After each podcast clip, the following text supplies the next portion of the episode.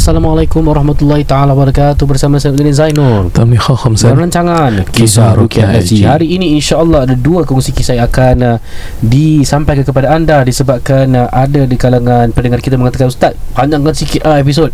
Okey we hit you insya-Allah.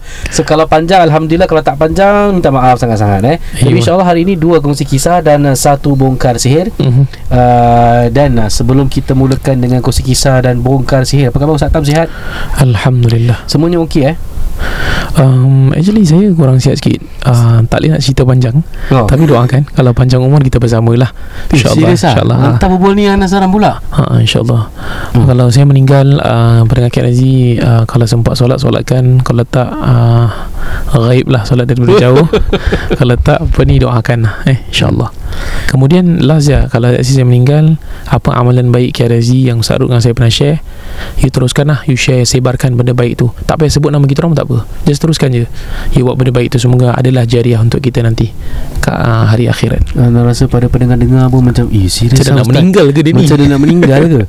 Allah Ah, Ustaz alam. Tam terminally ill ke? Alhamdulillah Semoga diberikan ke, InsyaAllah. keafiatan Amin. Amin ya Rabbal Alamin. Jadi sebelum kita mulakan dengan kongsi kisah Ana nak uh, kongsi pengalaman. Ini baru-baru ni jugalah. Ana punya ke- pattern kan Macam kita rukiah tak ada apa-apa Tak ada apa-apa Bila tiba-tiba tu satu hari Satu je rukiah Dia standby Ni mesti benda teruk akan berlaku Eh, mesti meletup. Ni tak berletup sangat But terkejut juga lah Okey, apa cerita? So Ana ini kes berlaku di daerah Bukit Batok. So ceritanya si dia ni uh, kakak ni dia kedai dia selalu ada bau-bau apa bau-bau hancing, bau-bau bangkai, masak nasi mas, ba, apa basi on the spot, masak ayam hanyir on the spot. Jadi macam suspek macam kena sihir lah kan Iya. Dan dia terjumpa uh, wafak dalam bentuk tulisan uh, Maaf cakap lah tulisan tu tulisan bahasa Siam Ataupun bahasa Hindu gitu Hmm, dia hmm. cakap tak tahu siapa yang letak Okey tak apa So uh, dia datang dan rawat dia tanya tak ada tak ada gangguan Ustaz saya hari-hari saya mimpi benda tak baik. Hari-hari saya mimpi Ada benda kerja saya Ada ular Ada gini. Saya cakap alamak ni macam sihir ni. Macam mana tidur dia eh? Asyik kena ganggu ha. Ha, tu lah. Berlagi kat kedai macam gitu Kat rumah macam gitu. So I mulakan dengan Rukiah. Tengah rukiahkan ku Hantar bayangkan Dia ambil tangan dia. Kan? Dia tak sadar tau. Dua-dua tangan tu Sepak-sepak muka dia lah Sih kuat-kuat. Pam pam pam. Terus dia punya mahram tu Abang dia dekat sebelah. Abang dia tahan lah. Eh jangan jangan jangan Jangan macam ni Sakit lah kan? Ha, cakap Tu saya anak kejut lah. Kenapa kenapa kak? I ask you to dengar je. Ustaz I cannot listen to it. Saya cakap okay Ini The way you sepak-sepak ni Ini bukan daripada pengaruh Bukan jin yang buat Tapi more of you. Dan saya nak tahu lah Kenapa you buat macam itu It's just that Macam ada this bisikan Suruh sepak muka saya Sepak muka saya Sepak muka saya. Macam, Oh okay. Kemungkinan ini adalah gangguan Benda tu tak merasuki diri awak Tapi dia mempengaruhi awak Untuk buat benda-benda macam ni Oh. So I cakap okay tak apa. Continue Continue baca baca baca. Habis mata dia dah tergetar-getar Badan dia dah menggetar Dah banyak tanda lah ni. Hmm. Hantar tahu dia buat apa? Oh. Tiba-tiba dia bangun Dia lompat macam Superman lah Berbom. Cakap kenapa ni? Sekejap, tang- Tangan dia straight lah. Dia bangun Dia lunjur ke depan macam Superman. Gerbang jatuh. Tahu dia nak gimana Dia nak masuk dalam bilik dia tu. Nak tutup pintu nak lock. Terus abang dia masuk. Ana dengan asisten Ana Asfar pun kita masuk. Kita dah masuk. Kemudian saya kejutkan. Okay kak bangun-bangun Tu dia sadar What happened this time? Tak tahu lah ustaz. Saya tak boleh dengar. Saya nak Saya nak Dalam kepala otak saya tu Macam saya nak masuk Saya nak suruh diam Diam Diam Diam gitu. Dia macam nak isolate diri dia. Haa uh sih Jadi kita tenang kita rukiah. Please you can do this. Do you feel better? But saya rasa ada kekurangan sikit lah Ustaz. Okay good. Let's go. Ingat this time rukiah jangan fikir pasal sihir ke apa. Fikir yang Allah akan menghantar para malaikat mendoakan you. Ingat gitu je. Okay? Let's go tu Ana kasih dia minum air yang ada apa bahan-bahan minyak-minyak yang sunnah jadi bacakan suratul Baqarah dengan Ali Imran hmm, hmm, hmm. minum gini-gini Alhamdulillah dah tak ada reaction Alhamdulillah dah tak ada reaction lah That's good lah kan For the third attempt? For the third attempt Okay. yeah. So Para pendengar KRZ Again You know Kita berdua ni Propagate rukiah syar'i Dan kadang-kadang kita tak cepat untuk Mengatakan ini adalah gangguan uh, Semata-mata. Kita lihat kepada tanda. Tapi hmm. Jarang untuk awak dengar Ustaz Ruk cakap Okay ini kes So that's why I macam Alamak ni kes nak kena bilang ni Dalam uh, podcast. So Hmm. saya rasa ni memang betul Dia terkena sihir uh, kedai Mhm. Dan saya teringat ada Dulu-dulu lah kenalan-kenalan saya. Dulu tu masa kecil-kecil kita tak tahu kan Ni sihir eh. Ya. Ha, Ada satu kenalan saya ni Kalau datang Makcik ni lah. Dia Hmm. kalau masuk kedai je Satu badan ada bintik-bintik merah. Pergi doktor Pergi skin center Diorang cakap tak ada apa-apa. Asal masuk kedai je Mesti ada bintik-bintik merah. Dan Oh. bintik merah itu akan hilang Bila Dia pergi umrah Masya Allah. Eh ha, Dia pergi umrah Serta-merta lah Bintik-bintik merah tu hilang Wah. Ha, So bermakna ni Mungkin ada yang sihir ni. Wallahu kalau alam pergi, bisawab. pergi umrah dengan saya punya travel agency InsyaAllah. Tak tak tak tak. Gurau je gurau je Dan insya Anda, InsyaAllah, anda saya yakin pada pendengar KRSZ kalau you dah usaha segala usaha untuk memperbaiki Hmm. diri ter, daripada gangguan, last resort bawa pergi umrah. InsyaAllah ikut Ustaz Tam. Ustaz Tam yang umrah insyaAllah akan diajarkan ayat rukyah. Doa di hadapan Kaabah minta kepada Allah supaya diangkatkan segala kemusibahan. hmm. Ha, eh, dan dah diangkat segala uh, gangguan-gangguan insyaAllah. Jadi itulah sedikit sebanyak uh, uh, kongsi pengalaman. Ustaz Tam? uh, Saya ada cerita yang a bit similar to this Tapi ni dah lama. Dah I think about uh, Tahun lepas punya cerita. Uh, Early last year uh, Kemudian ceritanya uh, Sama. Makcik ni ada kantin. Uh, Bukan kantin Dia kedai makan lah. Uh, Kemudian makcik ni masakkan dan sebagainya. Dia kata Dalam nasi saya tu Ustaz Ada orang makan uh, Nampak macam uh, Apa ni Paku.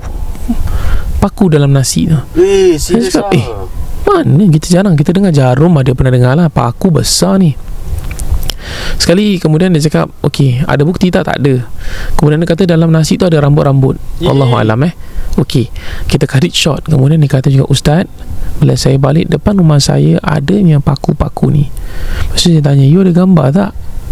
Ada Ustaz. Ustaz tengok ni. So bila saya tengok Ruk, uh, Ustaz Ruk Saya tengok Hmm. Itu bukan paku. Wah. Dia screws Oh. Ah, screws. Tombol-tombol macam yang You Ah, boleh yalah, yalah, yalah. Screw lah Screw you tahu screw tu Kalau kan paku sihir tak selalu skru kan. Ah, paku usually paku-paku nails. Okay? Nails kan? Paku. Ya. Ah, jadi bila saya nampak kemudian dia punya skru dia berkilat baru. Saya cakap, eh, ni lah Kalau barang sihir dia selalu karat. karat benda-benda lama kan benda-benda yang angker sikit lah dan paku sihir ni dia lain tau dia ada tulisan kalau betul punya Hmm. dalam paku tu ada ukiran ah, ni yang saya pernah nampak dan nanti satu hari KRZ boleh beli lah. Beli untuk tunjukkan you guys. Eh, kita kena beli nak kena tunjukkan susah. Nak minta memang tak dapat lah. Ha, jadi kemudian saya okey lah saya rokia macam biasa tak ada apa-apa eh Saruk eh. Dia macam bergerak-gerak mata sikit lepas tu okey sekali on another day saya rasa ni macam I think this is not true lah.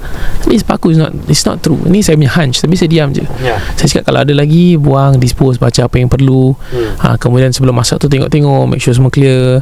Ha, dah masak tutup sekejap macam itu sekali uh, kemudian anaknya tu contact saya DM dia kata ustaz I think I I also think that this thing is actually not true. Because I feel ada orang yang letak benda tu main-main. Yalah. Lepas tu saya tanya Oh jadi you rasa siapa? Dia kata apa ni um, I think it's one of my family members Ustaz. Because I know Dia yang akan bawa benda-benda ni Yang dia yang paling tak suka. Ini Dia cakap Ustaz Saya bukan fitnah dia Ustaz. I think this is the only way. Pasal macam tak masuk akal. Hmm. Dan every time bila benda ni berlaku Nanti dia ada Oh. ah, Kemudian nanti bila time Nak rukiah tu dia pun ada. Dia macam sibuk-sibuk gitu. Hmm. Ah, lepas tu, lepas tu dia cakap pula Bila saya nampak Ustaz Rukiah kan Tak ada efek dan sebagainya Macam Macam tak ada orang kena rasuk. Saya Ya, cakap ya. Kalau you ada bukti you Boleh cakap lah. Kalau tak ada susah. Tapi kalau you tahu This is gonna happen Then you should be protecting your mother. Because Kalau dia masak Sekali orang lain makan Betul termakan benda berdarah Kesian Your mother punya kedai tutup. Cuma saya tanya Yang buat ni siapa Dia kata sibling saya Means anak kepada makcik ni. Saya cakap, eh, kalau fikir balik Sekali dia cerita lah Sebenarnya Ustaz Bila tanya Ustaz Rukiah Dia pun ada di situ. Ha, Dia ni memang macam gini. Saya tak tahu Allah Alam Saya tak ada bukti apa-apa. Saya cakap Semoga Allah jaga family you. Kalau you nampak depan mata you You better stop.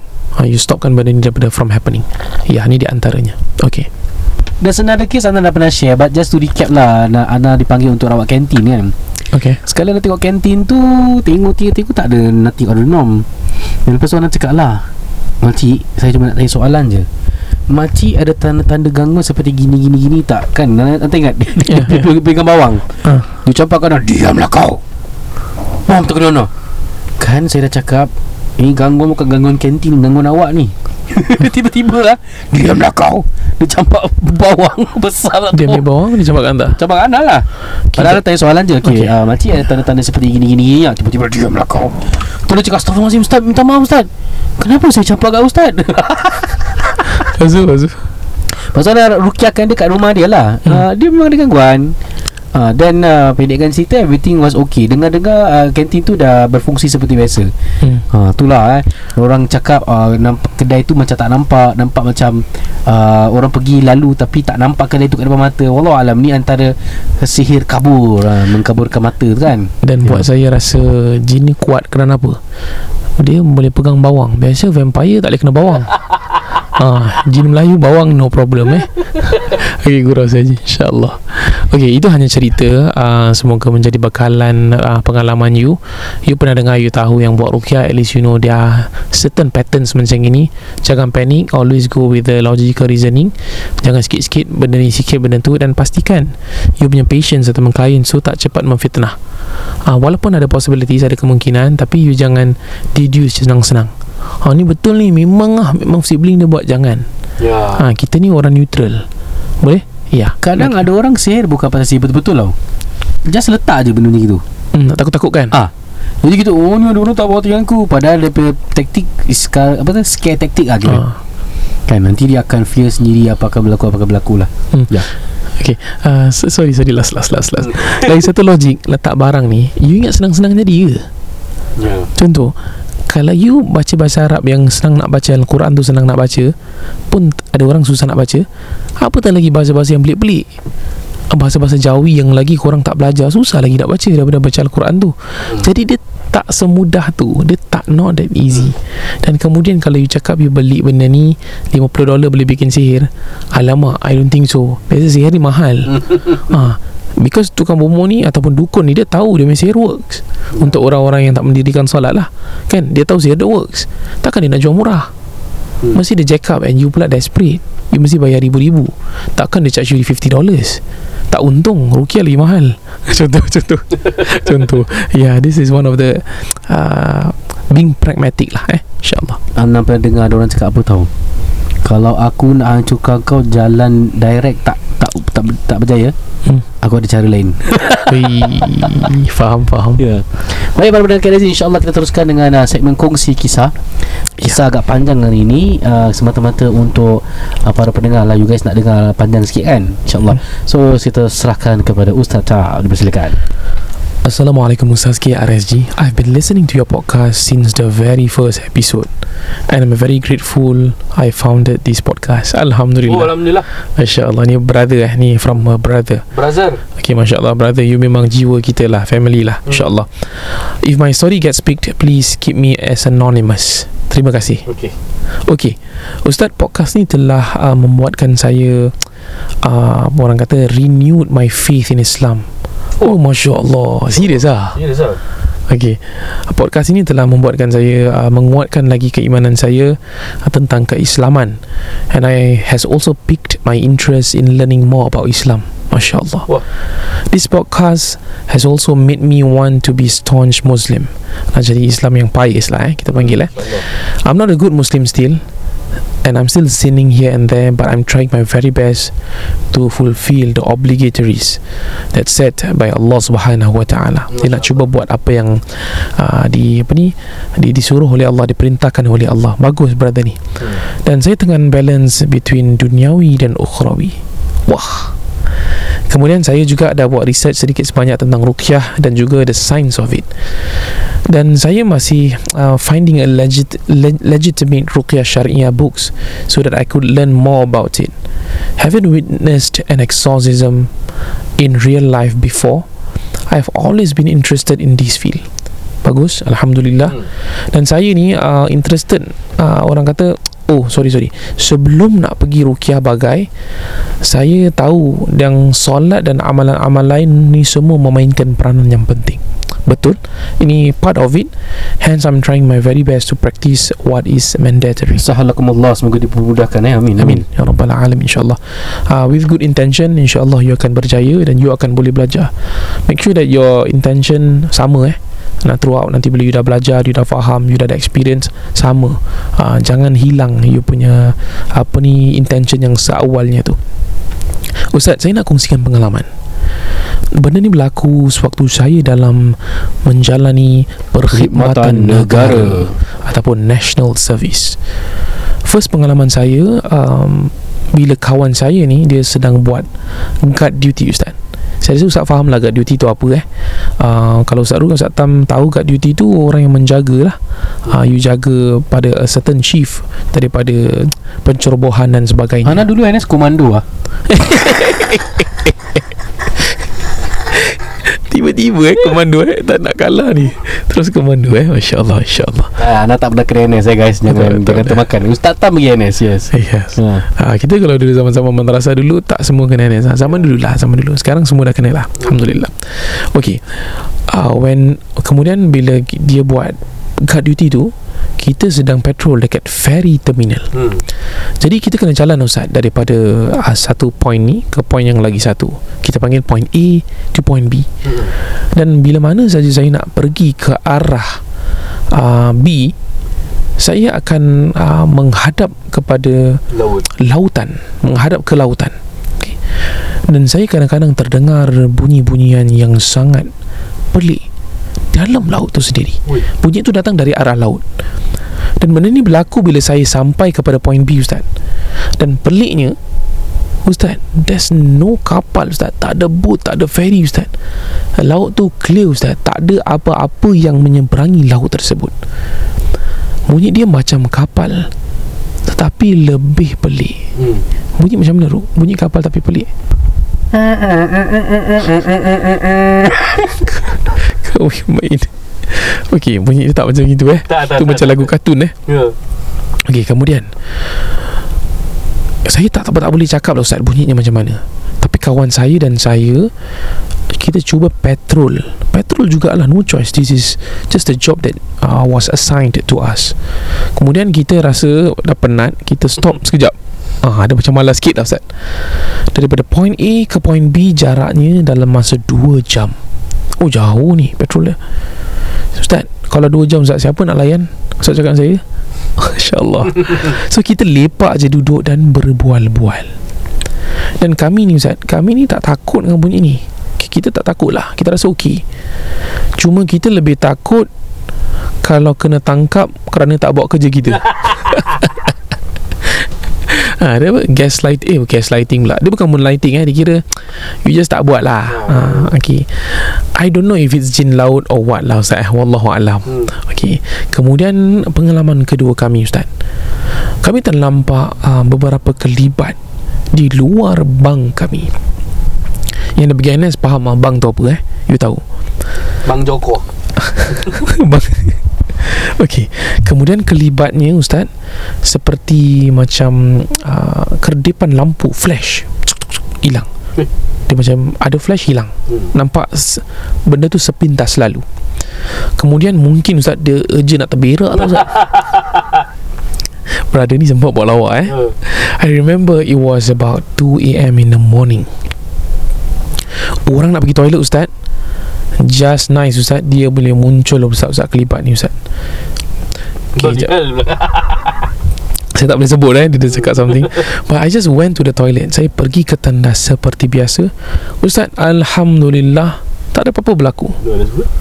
Okay Ketiganya Experience saya Ustaz eh Time NS ni eh Saya dengar Laungan azan Dekat this training area.